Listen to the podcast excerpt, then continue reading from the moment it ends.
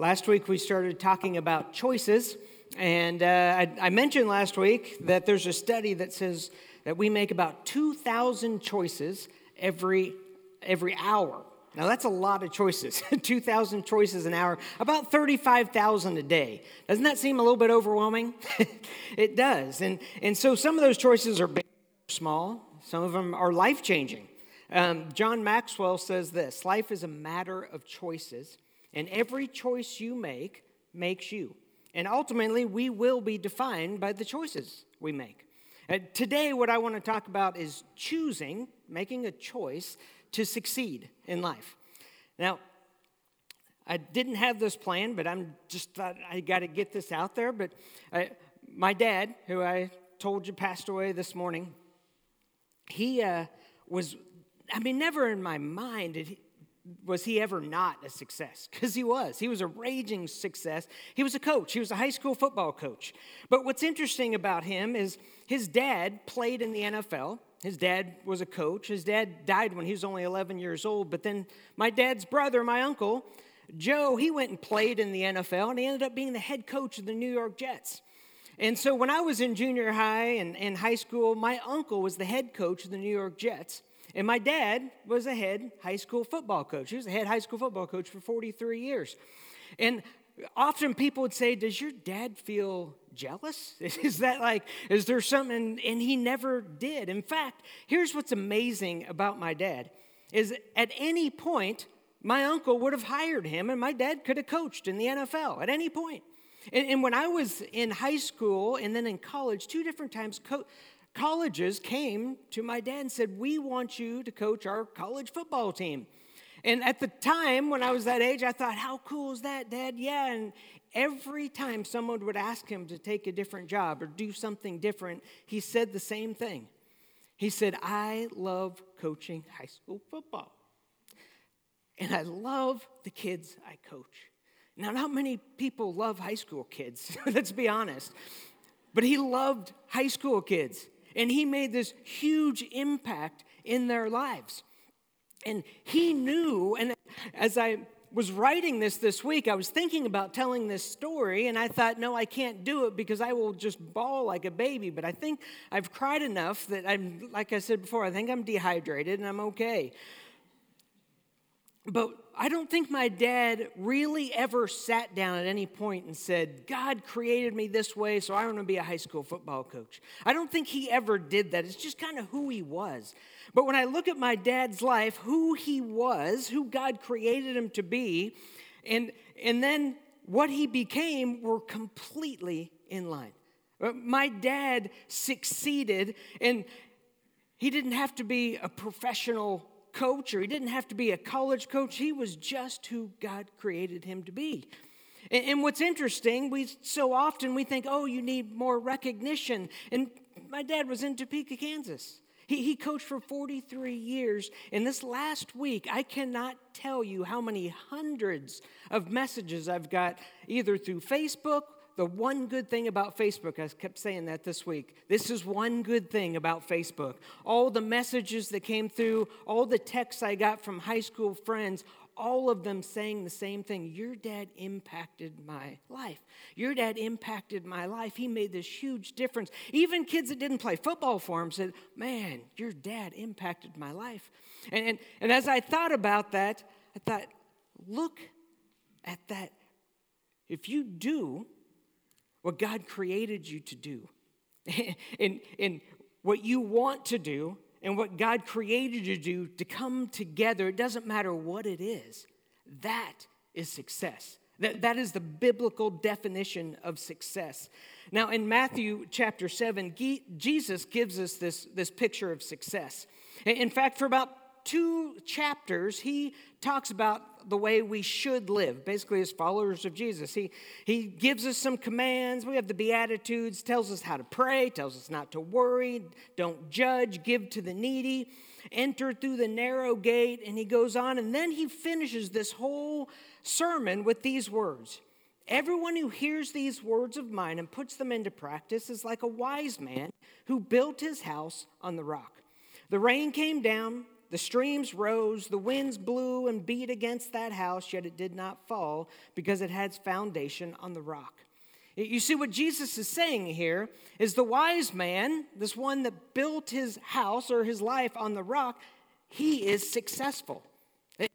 The successful one. Why is he successful? Because he listened to the commands of God, the way we're supposed to live, and then what he put it into action.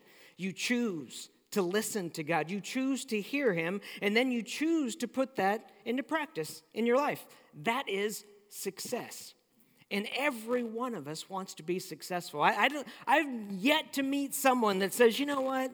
I do not want to succeed in life. I just want to be a failure. And no one says that. We all want to, we all want to succeed. Uh, the problem is, the world gives us the wrong definition of success. And it basically tells us that success it's wealth, it's importance, it's, it's power. Uh, you see, uh, we define success by how the world defines it. Interestingly enough, my wife sent me an article this week about Finland. And maybe you know this, maybe you don't, but, but the number one happiest country in the world is actually not the United States. And we're all like, oh, what? I thought it was like California right here was the happiest. But it's Finland. How could Finland be the happiest place in the world? And yet, for five years in a row, they've been the happiest place in the world.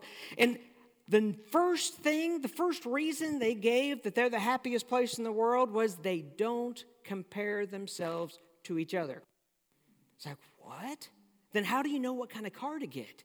I mean, how, how do you know what clothes to wear? I mean, if you're not comparing yourself to everyone else, but this article says that they, they live in a, even the wealthiest people kind of live in a modest way because they're not worried about what other people think of them.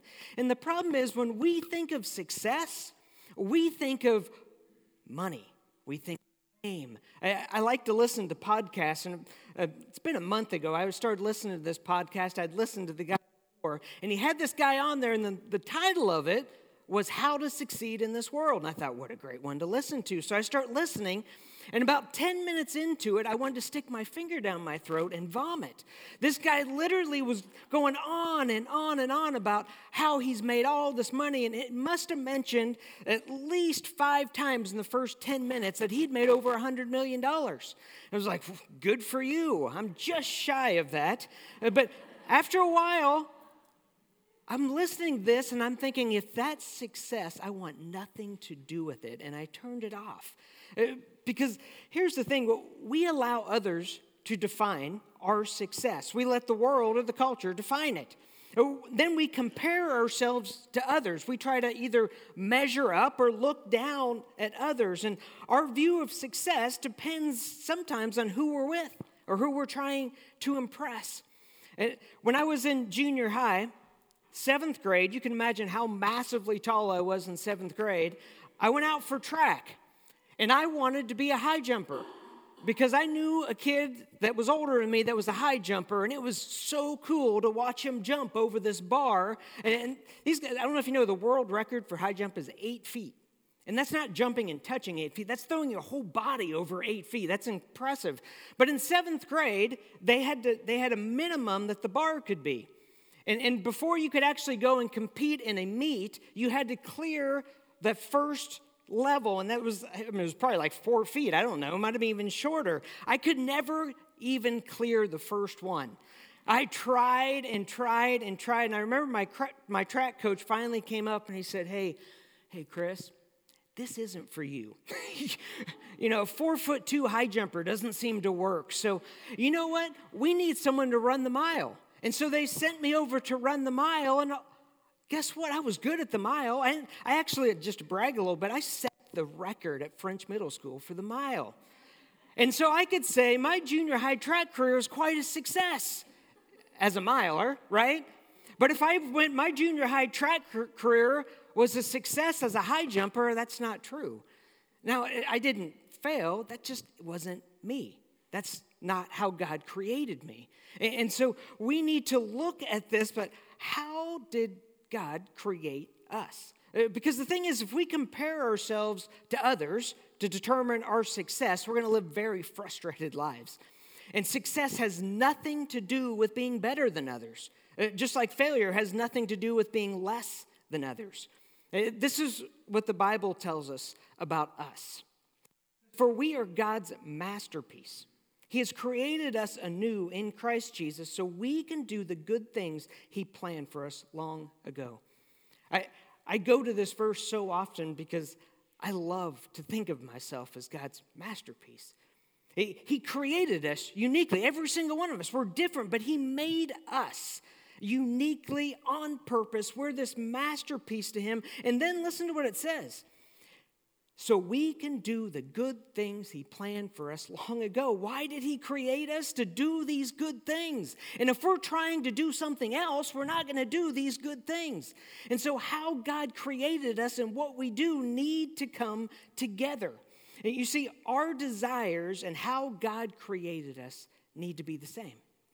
And so, this is how I define success success is when the person you're striving to become is the same person that God created you to be.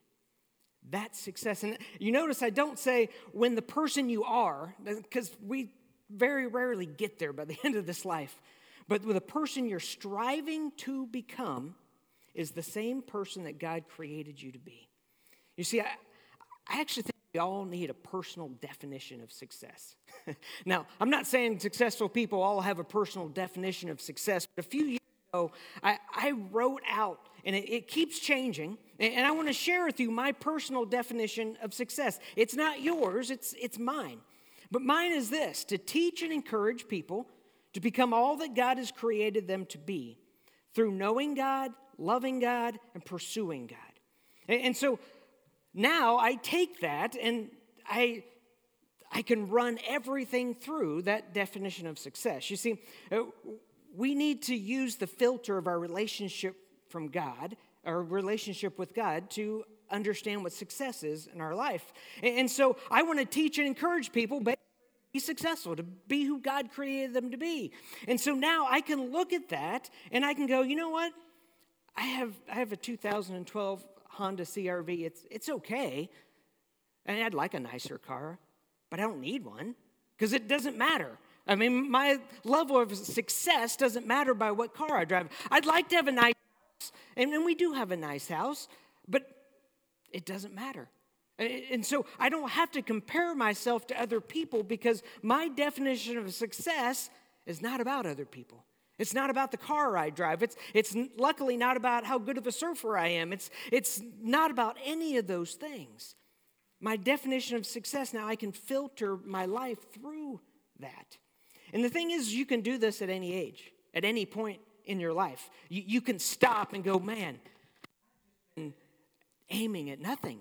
What do I need to do? It, it can be, you just graduated college. And you're like, man, I, I need to figure this out.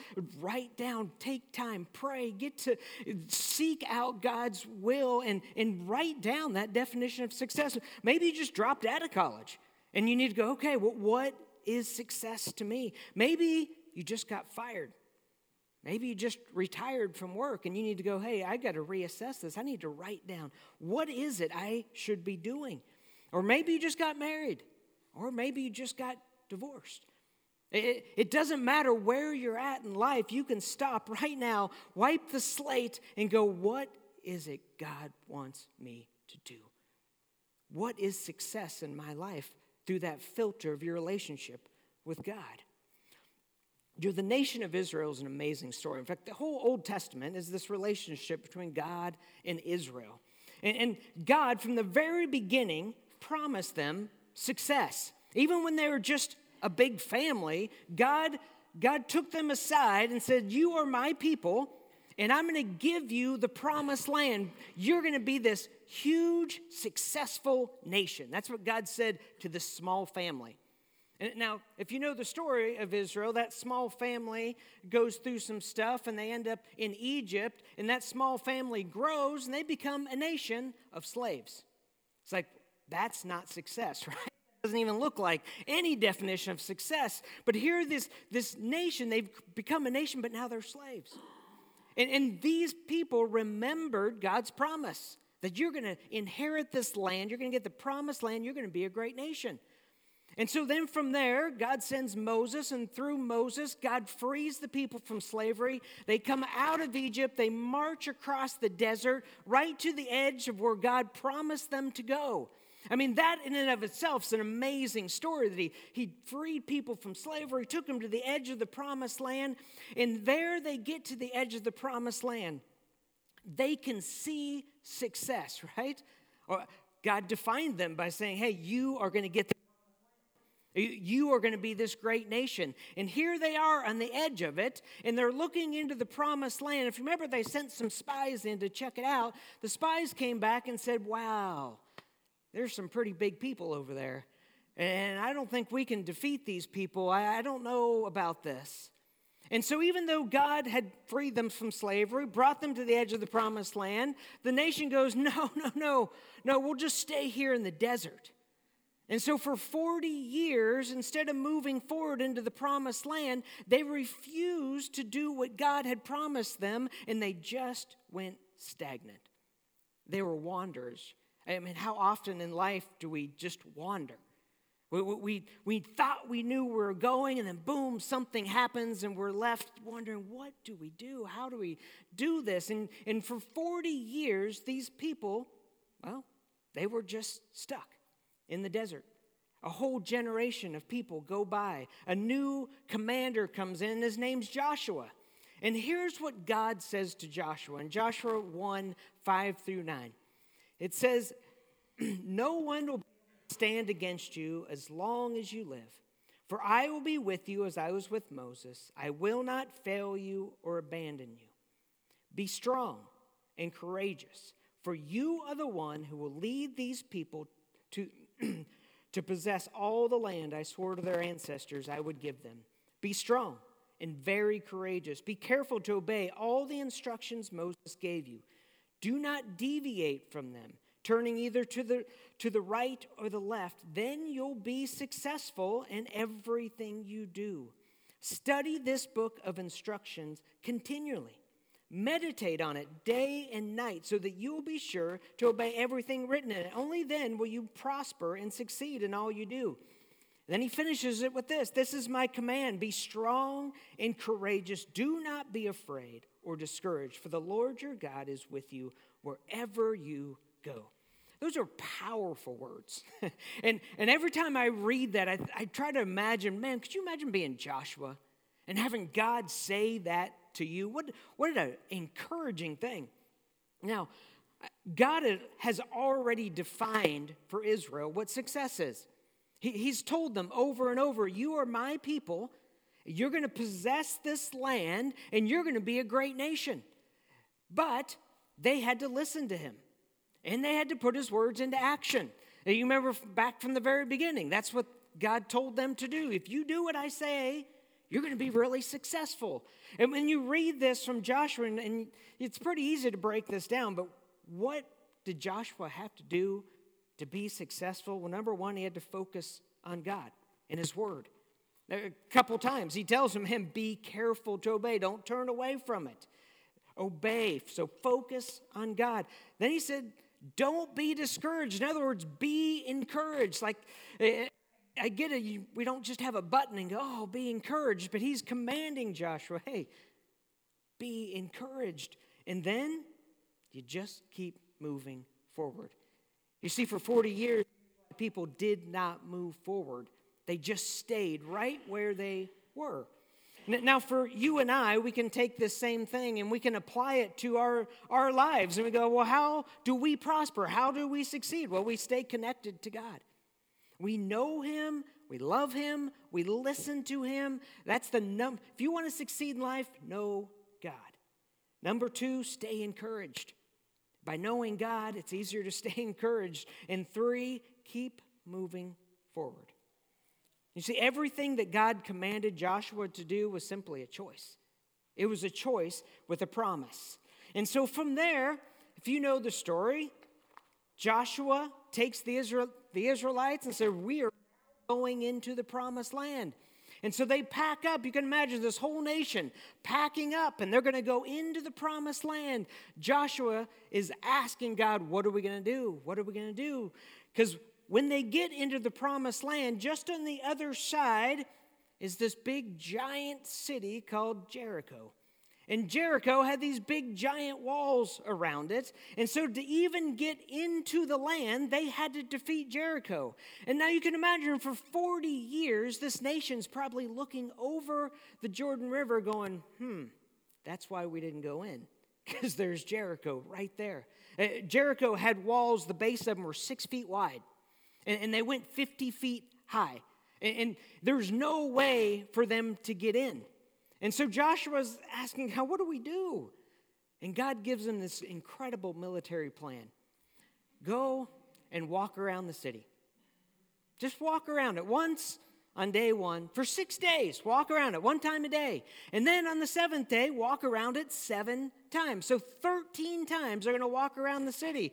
And I'm, if I'm Joshua, I'm going, God, I, I didn't learn this in military school. I, this does not work. But God said, This is what you're going to do. And so the Israelite people had to get up from where they were, and they first had to walk into the Jordan River because they had to get across that. And the second the priest touched the Jordan River, it parted for them.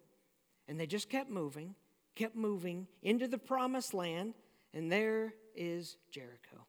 And what I think is interesting is the very first thing that God asked Joshua and the Israelites to do impossible. This is in your way. Now remember, you're going to succeed. How are you going to succeed? You're going to take possession of the promised land.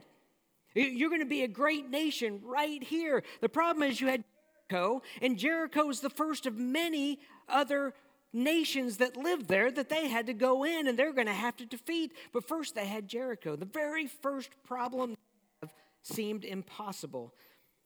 But they listened and they circled the city once for six days. And then day seven, they circled it seven times.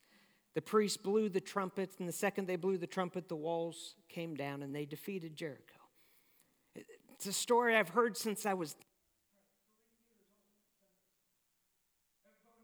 I look at it now as an adult, it's so much easier to go, oh man, how many times did God say, hey, you need to go there?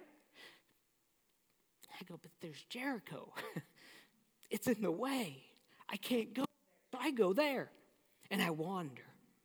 How do we do that? I think it's good that we ask. God, what's what do we do about the things in our way? What's in your way? What's in the way of you being that success that God has defined for you? And, and I just want to take a moment because honestly, I think all of us want success. And I just want to take a moment to define what success is. And I want you to think, and, and, and you're not going to figure out your definition of success unless you already have, but I want you to think about this. And I want, I want to challenge you this week to literally write out your definition of success. You remember my definition, not my personal one, but definition of success is when the person you're striving to become is the same person that God created you to be. And so the question is what is your personal definition of success? It's between you and God. How did God create you? How can your desires and the way God creates you come together so that you can live in this way. And the second question is what's your Jericho? What's standing in your way? I, I know there's lots of different people that, man, maybe it's money. Maybe it's schooling that I, I never had. Well, whatever it is, it may really, truly seem impossible. But here's the thing when, when God and you create this definition of success, guess what? He does the same thing for you that he did for the Israelite people. Yeah, there's Jericho. But I'm going to give you a way around. I'm going to maybe you have to just keep moving forward. Paul says this about how God created him. It's in Philippians 3:12. He says, "Not that I've already obtained all this or have already arrived at my goal." But I press on to take hold of that for which Christ Jesus took hold of me. See, for Paul, success was what he was striving for. He was striving, what did he say? To take hold of that for which Christ Jesus took hold of me.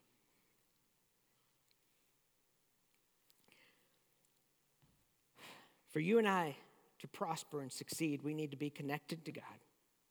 We need to stay encouraged, and we need to keep moving forward. Let me pray for us.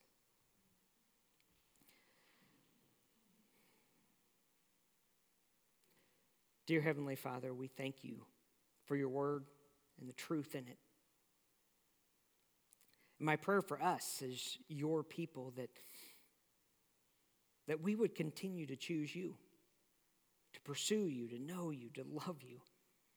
And in that, Lord, I pray that you would literally make us exactly how you created us. Help us to get to that point, just like Paul said, by striving to become who you created us to be.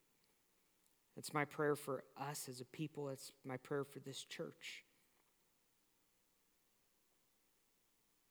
We love you, and we just pray all of this in the name of your Son, Jesus. Amen.